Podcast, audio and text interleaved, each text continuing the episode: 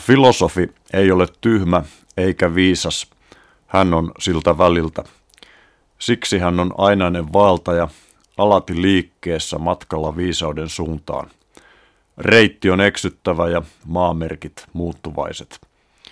Pahimpina esteinä hänen matkallansa ovat ne pysähtyneet oliot, jotka luulevat tietävänsä kaiken, joiden maailma on valmis. He ovat vaarallisia, he ovat riski ja kompastus hänelle, joka haluaa oikeasti oppia ja tietää. Filosofi eksyy mielellään ihmiselon oudoille syrjäpoluille. Hän iloitsee menettäessään päivittäin muutamia varmuuksia. Hän ymmärtää, että elämästä saa enemmän irti, jos on hiukan kaistapäinen.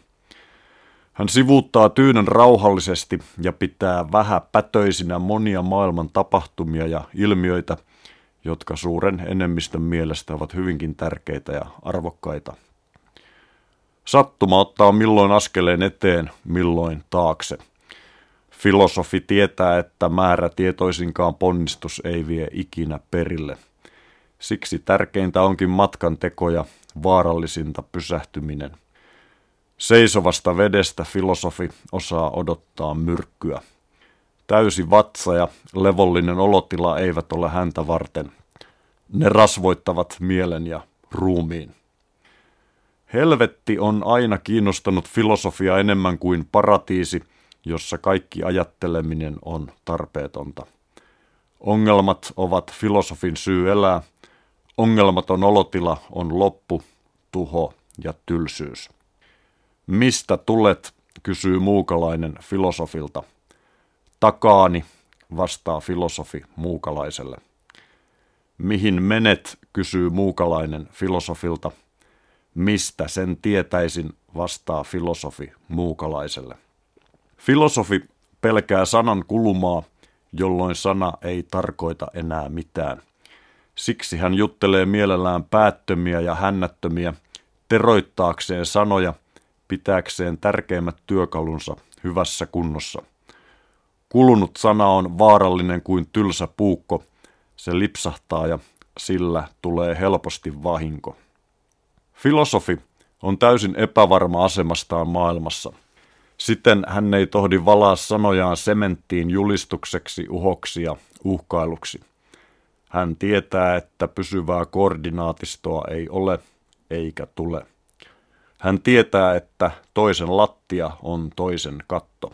Hän tietää, ettei taitavaa väärennöstä voi erottaa aidosta. Mitä enemmän hän tietää, sitä valtavammaksi kasvaa hänen tietämyksensä alueista, joista ei voi tietää mitään. Filosofi suostuu seisomaan vain niiden joukoissa, jotka eivät suostu seisomaan missään joukoissa. Hän rakastaa elämää, mutta on jotakin, jota hän rakastaa enemmän kuin elämää, eikä sen tähden valitse elämää mihin hintaan hyvänsä. Hän kavahtaa kuolemaa, mutta on jotakin, jota hän kavahtaa enemmän kuin kuolemaa, eikä sen tähden väistä vaaraa mihin hintaan hyvänsä. Filosofi ei väheksy pientä eikä kumarra suurta. Jollei verrata alalaitoja, vaan ainoastaan ylälaitoja, voidaan Lego-palikka tehdä pilvenpiirtäjää korkeammaksi. Filosofi ei käperry omaan napaansa – hän hankkii laajaa ja monipuolista tietoa siitä, mitä maailmassa on sanottu ja tehty, tutkii sitä harkiten, pohtii huolellisesti, seuloo selkeästi ja muuntaa rauhallisesti teoiksi.